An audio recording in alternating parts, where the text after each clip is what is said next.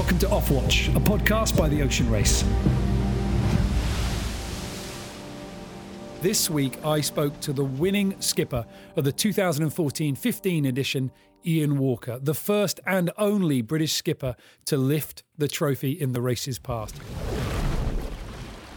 Ian Walker's Abu Dhabi Ocean Racing won the ocean race in the 2014 15 edition in pretty impressive style with a leg to spare and taking the in-port series as well. For anybody following Ian's career, it came as no surprise. However, the double Olympic medalist did need three cracks at the whip, all as skipper, in order to take home the trophy. So, Ian, thank you very much for joining me and, and uh, talking to me tonight.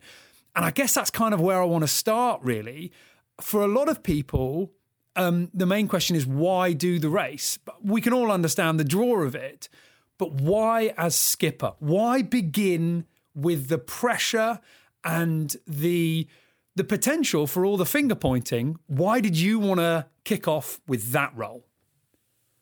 Uh, hi, Niall. Uh, yeah, thanks for letting me join you tonight. Um, but you're starting with the easy questions. I can, uh, uh I can see straight away.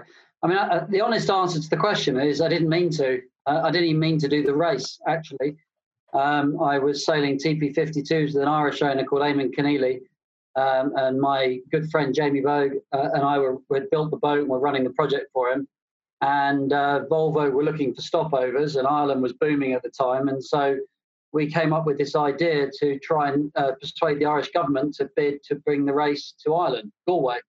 Uh, had no intention at all of sailing in the race myself. I had been a big fan of the race, but I always assumed it was for big, hairy, bearded, roughy, tufty offshore sailors and not for a namby-pamby 470 TP52 sailor. So, um, yeah, we, we, we managed to get some money from the government and persuaded Volvo to bring the race to Ireland. And then we set about raising the money for the team. And uh, it was about then that the economic uh, crisis hit and we couldn't raise the money. I remember trying to persuade Nico to skipper the team at one point. Uh, but like all the top skippers, their first question is, "What's the budget?" We were like, "Well, we're kind of working on that right now." Um, and in the end, I phoned up Jamie one day and I said, "Look, we're never going to get a team together unless unless someone sticks their colours to the mast and says." I'm doing it. Will you come and join me? And and and so I decided there and then to do it. So I I was almost a skipper before I was. I, I probably would never have been a crew member it, I was a skipper in order to make the project happen, which isn't that unusual, actually. There's plenty of examples in the past where there's, the skippers have been the one to raise the money and then taken on that role. What a bizarre way into the race then. So for Green Dragon, for you, 2008 9, you you know, you you you know, to stretch what you've said, you almost don't want to be there. Certainly, you know, you, you didn't envisage it. How quickly did you find yourself in that role? Um, thinking, yeah, this I, I, I, can do this? Well, I mean, I, I, the answer is I couldn't have done that without very good people around me. So hiring the likes of Neal McDonald, um, uh, Justin Slattery, Damien Foxall, Ian Moore, you know, and, and persuading those guys to follow me and and and and in some of those instances, certainly Damien and Justin do it for their country and leaning on the whole Irish element and um, you know that that was critical. And uh, you know, I still remember some of our first offshore sails when we did our 2,000 mile passage. You know, I I hardly spent more than I think the longest I'd ever been at sea was the Fastnet race, uh, and even then I'd only done that once or twice. So, I, you know, I really hadn't sailed much offshore at all. Um, so, you know, I and I wasn't trying to pretend I was the skipper and therefore I was the best sailor on the boat, or anything like that. My my job was to try and get the boat on the star line, get the guys together, make sure everybody knew you know what we were aiming to do, what we were working on, and and then rely on their skills. And and, and I was kind of learning as I went along. I, I was pretty scared still when when we left on leg one. I, I had no idea what I was going into, and and likewise, I mean, we actually had a very good first leg. We led to the doldrums. We led to Fernando de Noronha. I was going to say more by luck than judgment, but that, that wouldn't be fair. We made we made a couple of very good tactical moves uh, in a slower boat, and we were helped by Ericsson who had to stop in uh, the Cape Verde Islands for, I think it was Tony Mutter had a uh, an infected knee. Mm. I think they pulled in. They, I think they took most of the fleet with them, and we were brave enough to just carry on doing our thing. Uh, but yeah, I mean, I look back, and, and ironically, my fondest memories or my strongest memories are very much of that race. I mean, for sure, winning was great fun. The middle race was really hard yards because we carried the burden of expectation. But Green Dragon, it, it was an adventure. It was old school, you know. We, you know, we had huge parties in the stopovers. We always adopted a pub when we got there. Uh, we sailed hard. We played hard. We broke our boom. We broke the forestay. We blooming nearly sunk the boat going up the South China Sea. We had 43 days at sea. We ran out of food. You know, the, I mean, there was plenty of lows and there were some amazing highs, but the whole thing was a non-stop adventure. Is that what then convinced you to come back? Because if you entered into the skippership of Green Dragon, maybe not reluctantly, but certainly unexpectedly, Abu Dhabi Ocean Racing, I mean, you compare the two, you know, Abu Dhabi Ocean Racing feels like a very different campaign. Yeah, I mean, I, I, I, think the reason I came back is, well, I'm a competitive little sod and I, I didn't like losing. And and I actually thought we did a lot of the race really, really well. We just had a really slow boat because we did that stage of the campaign very poorly. We, had, we were very underfunded. We were very late. We built the boat on a shoestring in China. All the excuses in the world, but they were also the truth. Um, and so I guess I wanted to prove that with the right backing and with the right time, then you know the result would be very very different. Uh, not to mention, of course, as a professional sailor, and and and, and I had that experience with Jamie and and uh, and Phil, our other business partner, of putting a program together, and we wanted to do it again, and we wanted to do it better, and we wanted to do it right. I, want to get to the 2014-15 edition, and there's one thing that I want to ask you about namely the one design. But before I get there, um, so Green Dragon, and then the first time you did Abu Dhabi Ocean Racing was in the VO70s. And for fans of the race, I mean, I was at university at the time, and the VO70s were, I mean, you know, they just they looked incredible. They they sailed amazingly. The speeds and the mileage that you guys were getting out of them was so impressive. But they also they were built right on the limit. I mean, the, the, the boats broke. And I mean, I remember in that, in the first campaign that you did with Abu Dhabi Ocean Racing, obviously on leg one, you had some pretty major breakages that, you know, uh, well, I mean, pretty tough to deal with. You know, what was it like sailing those 70s and dealing with the fact that, as everybody in the fleet must have known, they have their limits and we're pretty close to them? Yeah, I mean that's that's right. The, um, the, the the sort of structural limitations allowed you to push the design so hard that for sure you'd break the boat. So a key skill of the Volvo 70s was sailing it in a way that um, you would break the boat, um, and that took skill. Uh, and and it was slightly um, one of the things that was quite challenging is that um, sometimes the more you tried to stiffen things up, actually the more likely it was to break. I mean, ABN AMRO uh, two or uh, one as they were called, but the second boat was a was a great example of that. It was actually from all from everything I've heard really quite wobbly down below, and everybody it was kind of like everything was giving, so nothing was breaking. Uh, but yeah, I mean, pretty much every boat broke at some point. Um, but the sad thing was that I think we were through that. A lot of that uh, could have been prevented with a better, uh, with the tightening of the rule and the lessons learned. So number and positions of bulkheads, the the composite materials used for below the waterline. I mean, a lot of the damage was to impact below the waterline, particularly when you were using, um, you know, Nomex instead of foam. And so the real shame was actually the last race. There wasn't there wasn't anywhere near the amount of damage, um, and I think we could have controlled it with one more generation, particularly if we'd just you know invested a little bit uh, of um, the weight uh, in, in, trying to make the boat safer rather than faster. You would never have noticed it in the speed uh, if they were all the same. So it was a real shame. They were awesome boats. They were had to be really, really respected. Um, and, and the Volvo 65s, by comparison, you know, they don't have the horsepower, and, and you could, you know, pretty much drive it like you stole it most of the time in the knowledge it, it wouldn't snap in half. I, I mean, you talk about snapping in half. I think um, there's two major images that I remember from your time in in the ocean race, and one of them, sadly, is you um, sitting on your boat among the sails on the deck, which shouldn't be there. They should be aloft. And, you know, the helicopter sort of peering in as you guys are coming back in on leg one with, with a broken mast. And the other one, or the other moment at least, that really stood out for me, which is an incredible piece of seamanship, is um, um, make sure I get this right, but I think it's Justin Slattery over the side of the boat drilling holes while you guys are canted over in the Southern Ocean in order to clamp down your your skin. I mean, you talked about the Nomex core and all the rest of it. I mean, this was some pretty impressive um, roadside assistance that you were giving the boat. Yeah, I mean they're the they're the two big headline things, and I mean the the mast, you know, the mast was.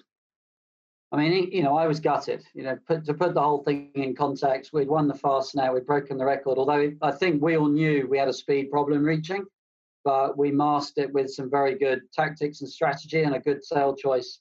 But it was pretty clear, even in the short Fastnet race, that Groupama were very, very fast reaching. And in fact, it only took 30 miles of the first race when the race actually started for everybody else to realise that the Groupama were probably going to win the race. Uh, and and you know, so, so we, we we were on a high. We'd won the in-port race by miles in very light winds, which our boat was very quick in. Um, and then yeah, first night we were we weren't even outside land, and we broke the mast. And uh, you know that happened because we had you know solid composite carbon rigging. It was brand new technology. We had trialed it for six months without any problems, uh, but it broke on the first night. And um, we were pushing the technology very hard because in the first race with Green Dragon, we'd done the complete opposite and we'd been really conservatively overbuilt everything and we were slow. So one thing we didn't want to be was slow, so we were very aggressive. And in in that case, we were we pushed too hard in the wrong area and paid the price by breaking the mast. And and that set us back for, for legs and legs and legs trying to trying to recover, build new rigging, not you know always being scared that the mast was going to fall down, um, and that always being on your mind. And then the second one, the delamination of the hull in the Southern Ocean, that came about as a well. I mean, it came about because we we'd already pulled the J4 bulkhead out the boat leaving Auckland, turned around, started a day behind everybody else. The boat builders did a great job of putting the bow back in. We set off, but that day was enough to miss a weather window, and we were now a thousand miles behind everybody else.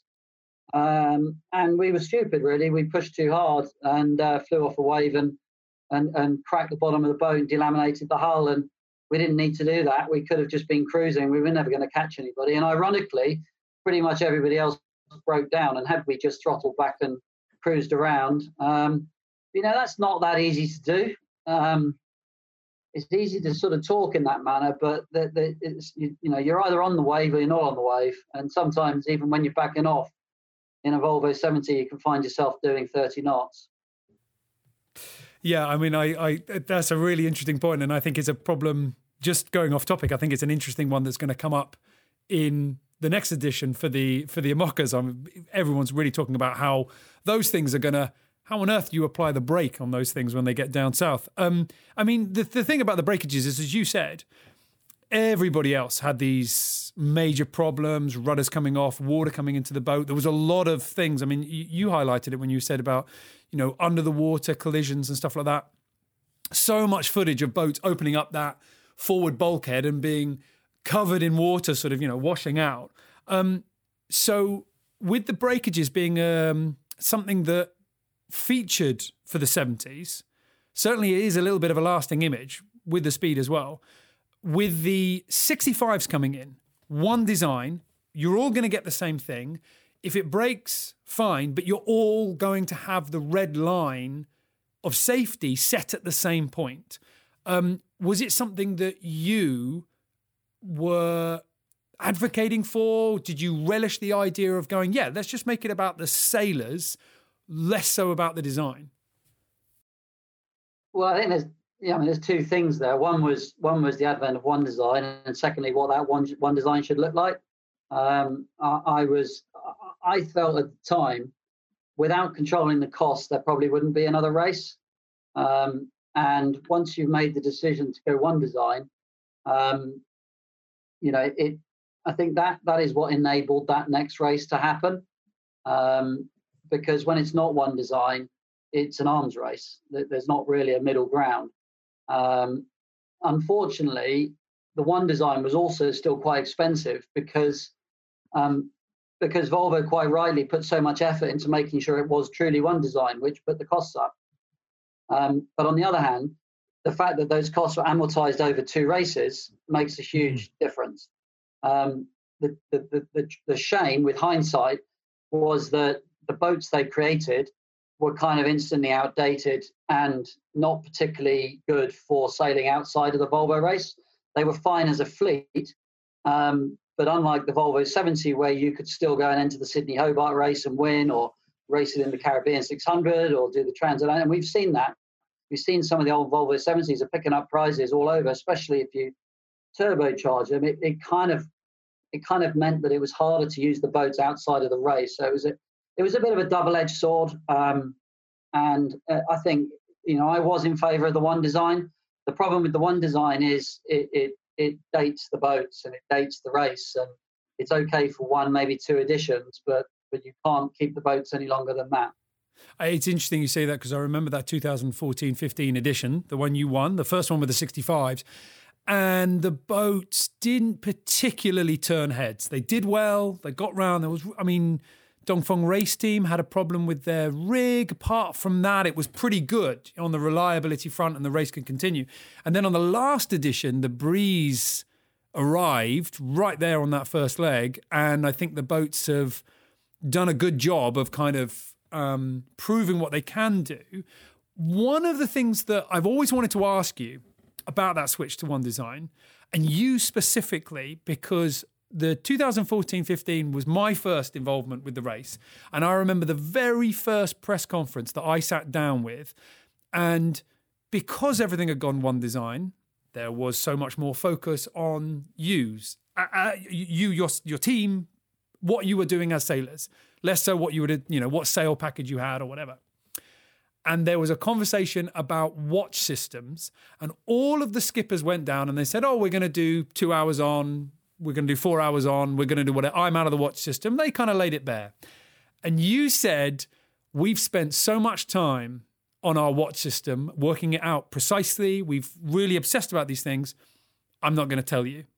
And I've always wanted to ask you was that just messing with the other skippers' minds, or was that the level of obsession that you were bringing to the game?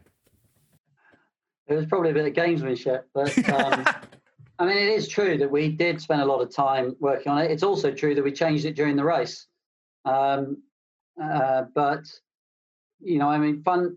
Uh, uh, uh, there's a big decision to make whether the skipper goes in the watch system or not. In the previous race, I'd been out of the watch system, and I found that really hard. I mean, in, in a way, it's nice because you don't have to go up and get freezing cold and get water chucked at you for four hours uh, non-stop. You kind of go up when you need it. Um, but actually, it just creates this no man's land where you don't really belong on deck because they have to be able to do without you, and you're not necessarily needed down below.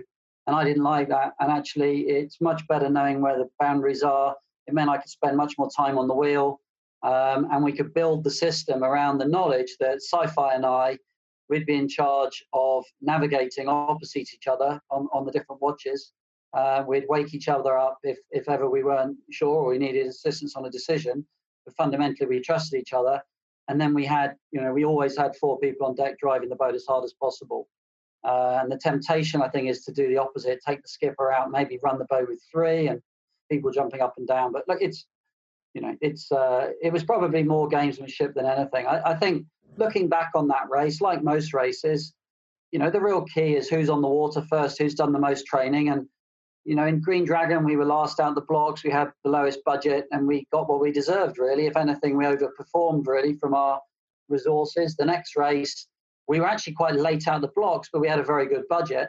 Uh, but it turned out that if you didn't have a Juan K boat, you weren't competitive, and we didn't have a Juan K boat. So, and there was three or four teams that had one. So therefore, we were never gonna we were never gonna break into those teams unless the conditions really suited us, which generally very very light winds. Well on average, you don't get less than five knots sailing around the world. So, so that was really that was a really tough race with a lot of expectation. Um, but the last race was the complete opposite. We we were always doing uh, two races as long as we retained our jobs with Abu Dhabi, which which I'm pleased to say we did. I was a bit concerned about it at one point, um, but they'd always said they were going to do two races. We were able to to keep the, the, you know the guts of the team together. We were the first boat training. And actually, we weren't the first boat training, but we we were the first boat organising what we were going to do. In fact, I think we were the fifth boat uh, to be built. Um, and there was a number of things in the training, key points that we learned. One of which was the use, for instance, of the outrigger for the jib, mm. which were like light bulb moments where we thought, if we hadn't already been sailing for three months, we wouldn't know that. And we knew that the teams that were later than us wouldn't know that. Um, and we masked what we knew for a period in the race so it didn't become too obvious. Uh, so I think, you know, we, we had an advantage through having trained uh, more and got every, everything from the preparation of food, the watch system, how we set the sails up. Uh, and I think it was similar in the last race. You know, Dongfeng and frey trained together. I think they were they were leagues ahead at the start of the race, and everybody else was playing catch up. And in fact, the interesting thing was that the likes of Brunel actually did catch them up, and, and arguably, you know, in the last half of the race, passed them, but it was too late. So there's a lot of very similar analogies across the races. Uh, I want to take a quick pause there with the ocean race, and I want to ask you a question about the America's Cup because this kind of feeds in to the the, the topic I want to get onto next. Um, for anybody that doesn't know, GBR Challenge, um, obviously, uh, Great Britain has got a big history with the America's Cup. Very little of it successful. Um, and we've sort of had this kind of love hate relationship. And I think there was about a 15 year hiatus between anybody having the guts and the means and the wills to challenge for the cup. And then you guys came along with GBR Challenge to sort of go for it. And I, I, I, want to ask you something specific about one of your boats, and, and you can sort of like tell me I'm, I'm, I'm on to a, to a losing idea here. But before I do that, you know, first British skipper to lift the Ocean Race Trophy, that's got to count for something. You've got two Olympic medals yourself. You've coached uh, Shirley Robertson for her gold medal in 2004, I think it was, in the Yngling. You know, you, you, you're a big part, not least now working for the Royal Yachting Association, in charge of the racing development. You're a big part of British sailing. When you go up to the America's Cup with all its history, with the flag on your back, personally, what was that like in terms of pride? Well, I mean, it, it's so long ago I can hardly remember. But um, I mean, you've got to put yourself in my shoes. I was 30 years old. I was asked to skip at the America's Cup, and you know, because I'd sailed a starboat and won a medal at the Olympics and and and, and done the Admiral's Cup. I know it was right time, right place. Um, and you know, we made a lot of similar mistakes. Actually, ironically, to Green Dragon. You know, we had a really good sailing team. We had good boat handling and all the stuff that we kind of knew we did really well, but we weren't fast enough and and ultimately, like most sailing races, you've got to be fast. Um, and so, you know, the thing with the America's Cup back then is we, you know, you we had to live with it, and I had to carry that burden as it kind of all unfolded. Um, with hindsight, again, we probably got what we deserved. We were fifth or sixth out of whatever it was, nine or ten teams. Uh, I always joke that uh, we won more races than Ben did in Bermuda, but I don't even know if that's true. But that's my story. and I'm sticking to it. I mean, the reality is, it's it's really it's it's a challenging environment, and if you're not fast, then it doesn't matter how good you are uh, and how good your team is. And we didn't emphasise enough on boat speed. We were also late. Um, and there was lots of decisions that were certainly out of my hands. Um, but what an experience! 30 years old, skipping an America's Cup uh, with a lot of my mates, uh, employing a lot of my mates in New Zealand. I mean, ironically, Ben uh, Ben Ainslie's team's just flown down to New Zealand today, and it's it's like a general. I've got a friend who's going out who goes out with one of the sailors. I'm like, you're about to go and experience everything we did in 2002, and you know, it's great. And yeah, fingers crossed they can win it because you know that would be such a boost to, uh, sailing in the UK. And of course, you know, with you guys with GBR Challenge as well, you you know, there's a couple of names on the roster there in terms of young sailors. I mean, like you say, you know, you were 30 at the time, but young, young sailors, 20 year olds that are getting involved in a very, you know, for the experience kind of thing with GBR Challenge, who are now sailing with Ineos and all the rest of it. Um, you know, uh, uh, Freddie Carr, people like that, you know, the kind of, you know, did some sailing with you, which, which I'm, I'm sure it's nice to be sort of part of that ladder. But the main question that I wanted to ask, and this is just a pure fanboy question. This is. I'm going to stop you. I'm going to stop you before you ask the question, I'll tell you a story about some of the youngsters on the GBR Challenge.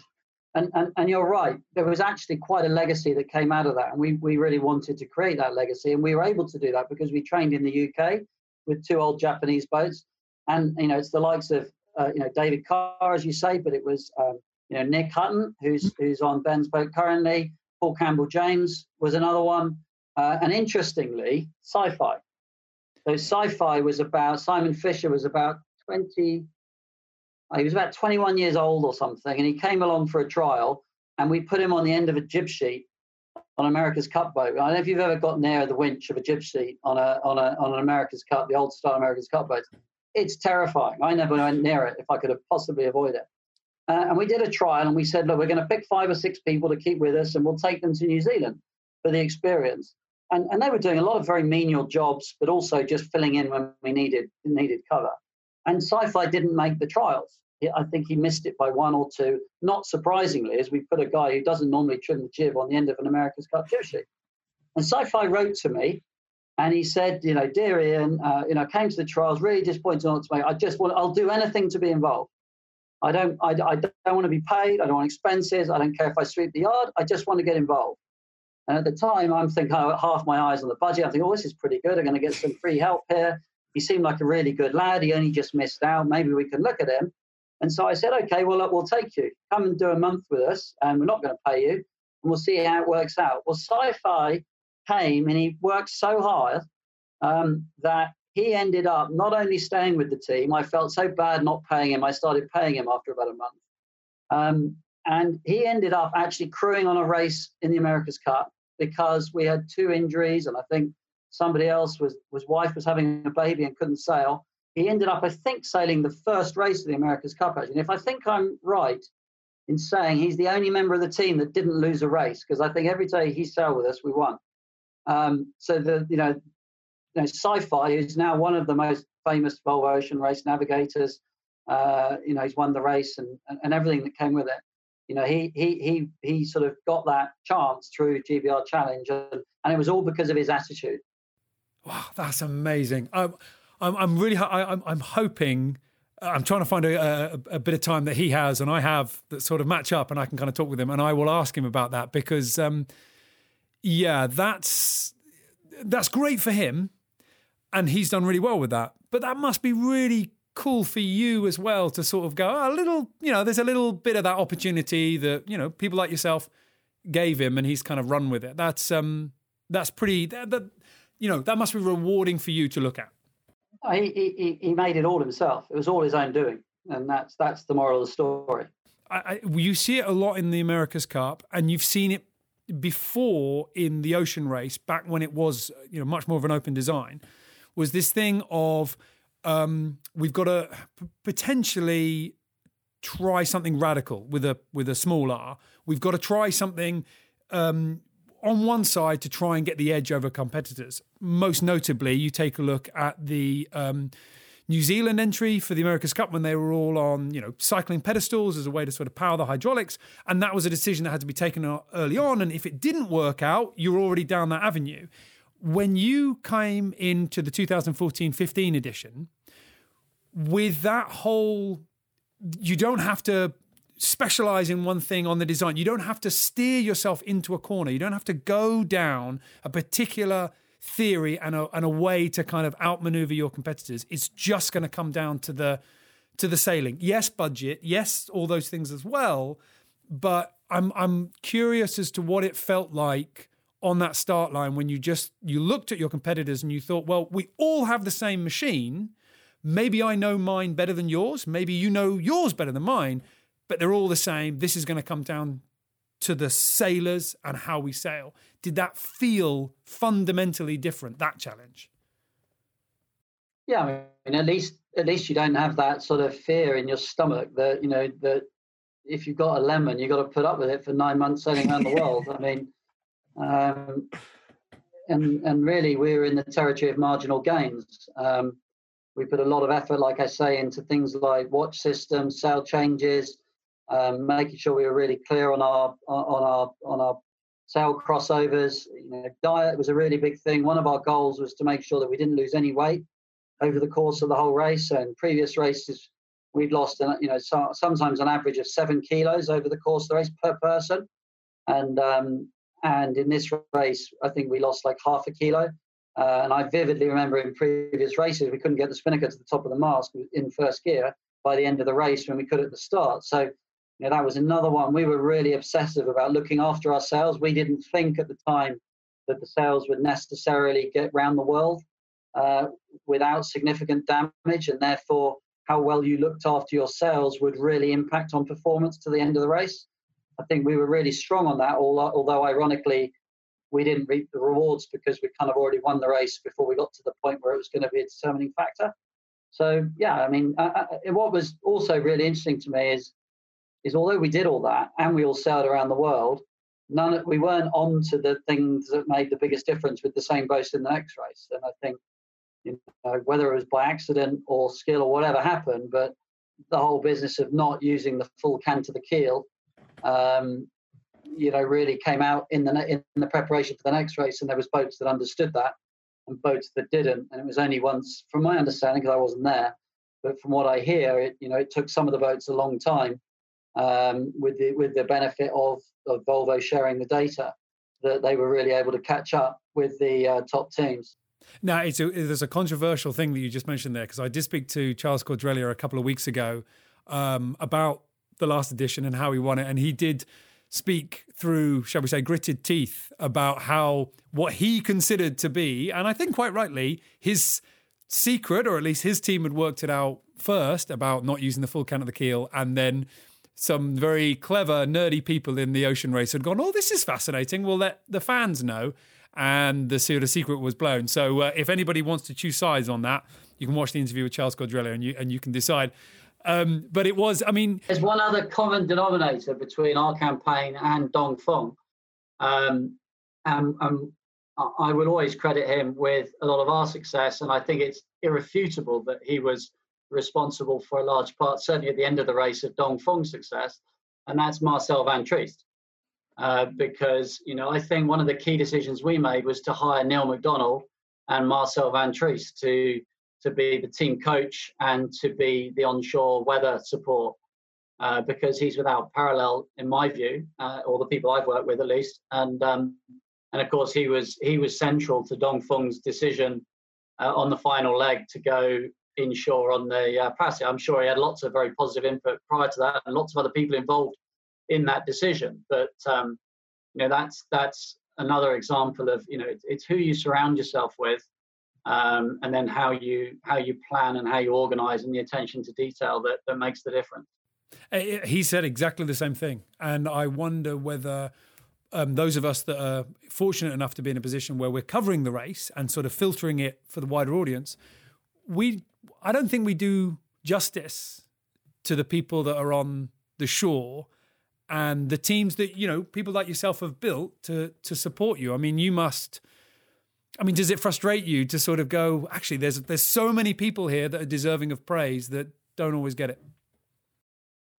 Um, well, I think I think the important thing is what you do within the team, uh, and I, you know we've we've always gone to great lengths to make sure that you know every member of the shore team is is respected like the sailing team, and it's very easy for that to break down uh, and unravel the team. So that's true in America's Cup. It's true in um, it's true in the Volvo Ocean Race, all the unsung heroes. So, you know, unfortunately, it's inevitable um, in in some regards that they'll never get the same acclaim. Just like I'm sure there's some amazing people behind the scenes at Manchester City or Liverpool or whatever, but it's always going to be Jurgen, Jurgen Klopp and the and the centre forward who get who get the acclaim. But you're right, it's a team, and, and that means that everybody everybody has to uh, bring their involvement, and everybody has to make sure that you know they, you know, if they don't feel rewarded and and um, and uh, you know appropriately thanked, then they won't feel part of the team, and you won't get the best out of them. And that's a big part of the Volvo Ocean Race is getting the best out of everybody in your team, whatever their role.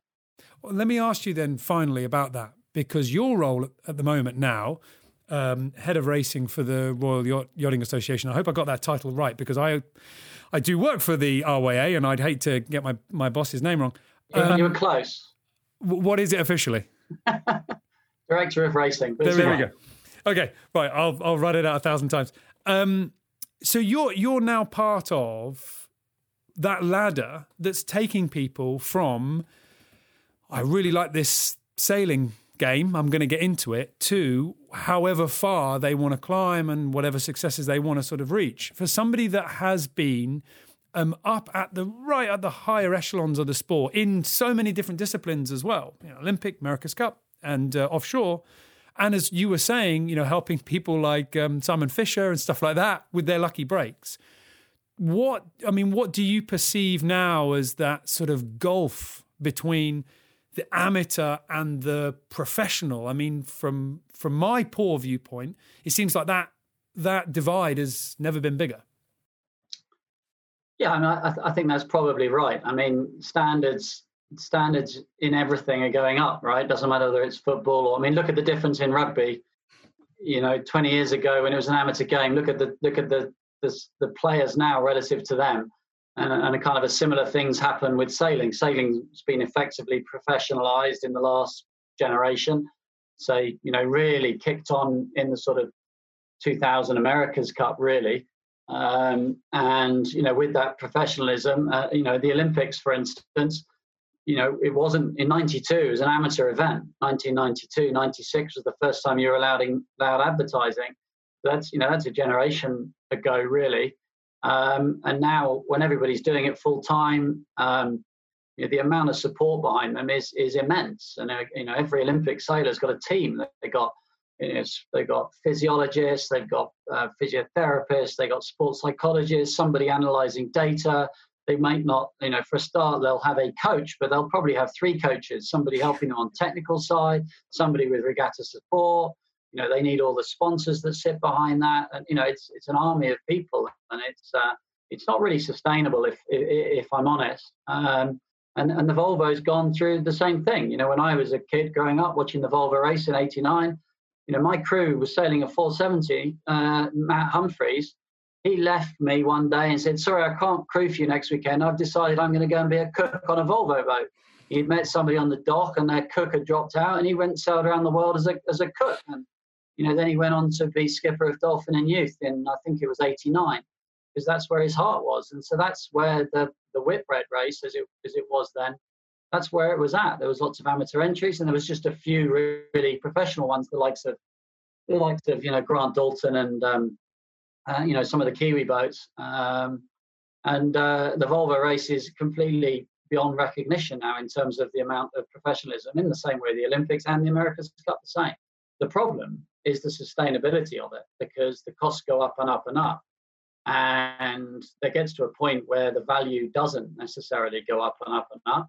And if you can't afford it, then there is no race and there, there will be no America's Cup or there will be eventually uh, you know, not no Olympics, but it, it will it will fall into different different hands. It's very hard to unlearn what you've learned. It, you know, once you've learned to be more professional and to do things better, it's very hard to going back to the good old days. I mean, there are people that did the last edition of the race who I know, you know, were single suitcase between hotels. They weren't being paid. I, you know, that they have just like you were saying the story about Simon Fisher. They they sweated for that opportunity. Um, as a final question, then, with your new role, with your new responsibilities about those young sailors sort of coming through and you know for anybody around the world that's getting into this game and listening to your stories and thinking oh do you know what i want to experience that world i want to send that email i want to bump into that boat on the dock and i want to make that call and i want to say hey do you you know let me let you let me trim your jib for an afternoon and i'll see if i can blow up your winch um, what should they do because there's so many people who I'm sure who are thinking, I'll get rejected. I'm not going to bother. But that's that's surely not the way. Well, it's. Uh, I, I, think it's in many ways it's a bit harder than it used to be because we used to have events like the Admiral's Cup and, and kind of bigger keelboat fleets that you could prove yourself as you sort of transition from dinghies to keelboats. Um, you know, now I think there's yeah. There's one way is to go and win a gold medal, the Ben Ainslie route, if you like, or my route. Well, that's the, well, I didn't win a gold, silver in my case. Uh, so go and get yourself an Olympic medal, and even then, very often that's not enough to get you the break. A lot of it is is being in the right place at the right time. Uh, there is another group of people who've actually done it also through physicality. particularly as uh, you know in the Volvo race, needing needing powerful, strong people, um, and and same in the America's Cup. So there's there's been a group of people that have come through, but but you've got to remember the SiFi story. You've got to, it, it's about attitude. It's about attitude. It's about commitment. It's yes, it is about who you know, but whenever you get that chance, you've got to make people want to help you. And and I see, you know, I can think of people right now who I come across and I think, God, that was, you know, they're a good kid or they were really helpful. Or, you know, if they come to you and ask you, I'll go out of my way to try and help them and give them a break or introduce them to somebody. Uh, and in the old days, you used to turn up in Hamble and, you know, just pick up jobs in the boatyard and work on boats and you get known and then you get out a ride on a boat and then you do a good job um, and, and you work your way up. And I, I, I don't know any other way to do it. Um, you've, you've, it's, it's really about, it's about commitment, work ethic, uh, and, and ultimately you've got to know people and you've got to make, you've got to have a network of people who want to help you and go and talk to them, say hello, ask those questions. Um, yeah, I agree with that. You know, if someone asks me a question, I'll generally answer it, and, yeah. and, if they, you know, if they're polite, then I'll probably go out of my way to help them. Um, and there's nothing sailors like more than to tell you how good they are and how they've done things. So I always say that as well. If you you want to understand why somebody's winning in your class, go and ask them, and then with a beer in their hand, they'll tell you how good they are and everything they've done, and then you go and copy them and beat them the next day. Oh, right. Okay. I'm going to give you a little bit of a chance then because the only thing is, is I apologize for being distracted, but your background is fascinating. I can see the model, Abu Dhabi Ocean Racing. There's so many trophies, there's so many pictures. Just as a final thing, a quick whistle stop tour. What have you got on your wall there? Because it looks like you've got some pretty good memories. you might think I'm showing off, but this is because my wife doesn't let me put any sailing photos or any trophies or anywhere else in the house. So I've I've basically got one toilet in my office to hang everything over 30 years. But um, I got to try and do. I got. Where are we? Here we go. That's uh, what is that? That's loads of photos from the '96 Olympics of Johnny Merricks and I, and our Mars sponsorship just above me here. That's Johnny and I on the podium. That one is Johnny and I crossing the finish. There's a lot of John Merricks, and I apologise for that. The one over here is me and a Mirror Dinghy in Sligo in Ireland in 1987. Wow for the World Championship. And the one underneath is winning the 14 Worlds in in Kingston in 1993. And actually, the model